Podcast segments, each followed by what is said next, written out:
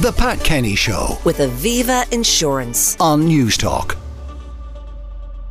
Former Prime Minister B- Boris Johnson has resumed giving evidence at the UK's COVID inquiry. He has defended the Eat Out to Help Out scheme, which the UK government introduced in the summer of 2020, despite warnings from the UK's chief medical officer. At the time that the Eat Out to Help Out policy was uh, being aired with me uh, for the for the first time, it it, it did not seem it, it was not presented to me as an as an acceleration, simply something to to make sense of the freedoms that we were already uh, we were already giving, and it was not. I, I'm, I'm, I must uh, uh, emphasise it was not at the time uh, presented to me as something that would add to the budget of risk. I don't think that I uh, thought that that scheme in itself was a, uh, a particular gamble at the time, and I, it wasn't. It certainly wasn't presented to me uh, as such. Nor am I confident that there is very substantial evidence that it did indeed add to the uh, to the R. Although you know, I defer to what the, your, your inquiry has uh, has, dis- has discovered, but I, I can't see anything that conclusively shows uh, that it made a, a, a big difference. At the time, it wasn't presented to me as something that would. He also said he was very aware that the UK was going to be hit by another wave of the virus. Here's the picture. I was very concerned.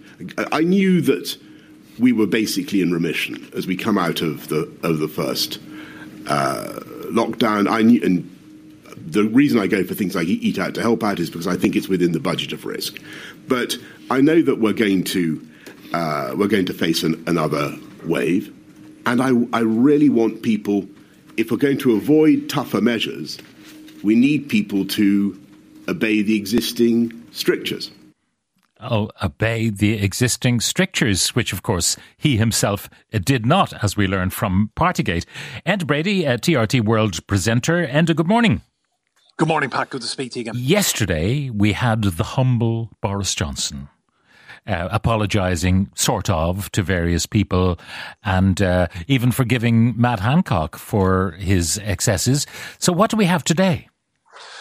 Quite a feisty Boris Johnson, I would say. Look, he's fighting for his legacy. He's been backed into a corner, but he's come out swinging today. And the first point, really, a, a lot of this morning's discussion, they've broken now for a coffee break, but a lot of the discussion this morning has been a, about the eat out to help out scheme. Now, Rishi Sunak claimed a lot of credit for this. It's interesting that Johnson is defending the record on this because he could quite easily have thrown Sunak under the bus today and said it was all his idea because the, the virus actually went off like a rocket in the areas with the most uptake of this eat out to help out scheme. So this was basically whereby the British government would give people a £10 deduction on a main course meal if they went to a local restaurant, if they went to a local cafe. Um, and critics argue that there is some university evidence from studies that in those areas where there was the highest uptake of that scheme, the virus, in some places, 17%.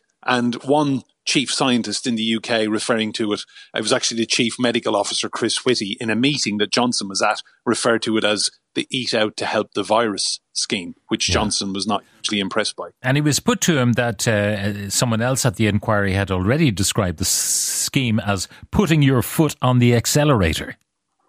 Yeah, precisely. So all the advice he was given in advance, you know, that the eat out to help out scheme, that this is what would happen.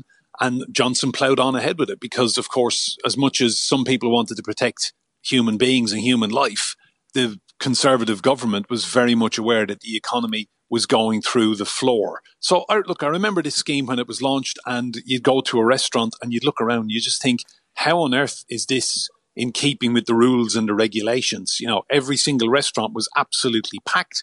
And you go in and you just think, uh, do we really want to be here? And Yeah. the government advice was that it was okay. Well, the, the problem is that the medical advice and the scientific advice, once they copped on, I mean, at the beginning, they didn't know how the virus was transmitted. They thought, you know, you had to wipe down handles all the time. Um, and then it emerged that it was by respiratory transmission that you could breathe it in.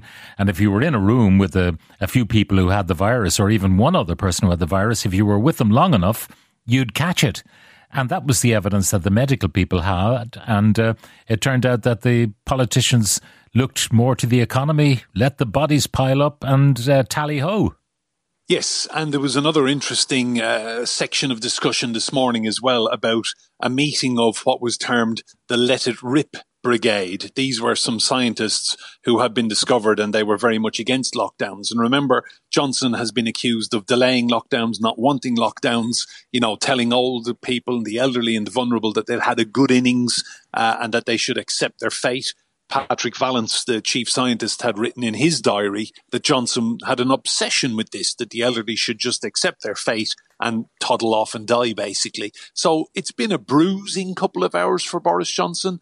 Not as contrite as yesterday, not as modest and as humble. He got the apology out of the way yesterday. Um, but look, you know, everything we're seeing at the at the moment, I think he has been so media controlled, media trained, and managed and someone has actually said to him, you know, if you come out with this badly, it will kill your legacy and it will absolutely hmm. extinguish any chance of you becoming PM again, ever. Yeah, and, and that's the point. Uh, for uh, some, it's looking at his legacy, what he left behind after his tenure as prime minister. But for him, he has this Churchillian vision that he will be back. Yes, but look, it's never going to happen. Someone at the highest level of the Conservative Party last week, because uh, they know I live, I live in rural Oxfordshire. He's up the road from me, and they said, "Do you ever see the failed journalist?" Uh, that's how they refer to him now. So, look, his his legacy is all that matters. In his head, he thinks that when there will be a leadership contest at some point next year, um, Suella Braverman's already started the bell on that. She's thrown her hat in the ring quite prominently in the last 24 hours. There are rumours of letters of uh, disinterest and no confidence going in against Sunak already. Um, I think Johnson, mm. if he ever does come back, he'll be way, way down that pecking mm. order, Pat. Now, harking back to yesterday and that discussion about um, the kind of crude and coarse uh, nature of discourse in Boris Johnson's government, and he was maintaining uh, this is the way it is. Yes, so look, he was pulled up on that yesterday. Some of the language he used, he did apologise for the language he used. There were some scrawlings uh, in the side of margins. One particular group of people that Boris Johnson seems to have had no love for and no empathy with, and it's surprising because he ended up on a ventilator himself with COVID, was the people who ended up with long COVID. Now, I can't say on Newstalk the word. Um, it, it, it, I am not even going to rhyme it. Uh, he wrote he wrote it in the margins, and he was hauled up on that yesterday. And he said that look, I didn't realise at the time when I was making these jottings, he calls them, um, that they would be published and that they would be out there for dissection. But he did apologise if anyone was offended, and he says he now doesn't think about people with long COVID in that way. But look, I think what we're seeing really is a very forensic light being shone into the inner workings of a government that was in a crisis and everyone was trying their best. And uh, the big question, I think, at the end of all this was did they have the best leader? And I think most people have concluded already that they probably didn't. I mean, if, if Blair had been in charge, there would have been no Partygate. There would have been no suitcases full of booze. There wouldn't have been a DJ in the basement of Downing Street the night before Philip's funeral. Um, Johnson oversaw all of that. It's extraordinary. How long more does he have, and are there consequences uh, with the findings of this inquiry when they are made uh, public?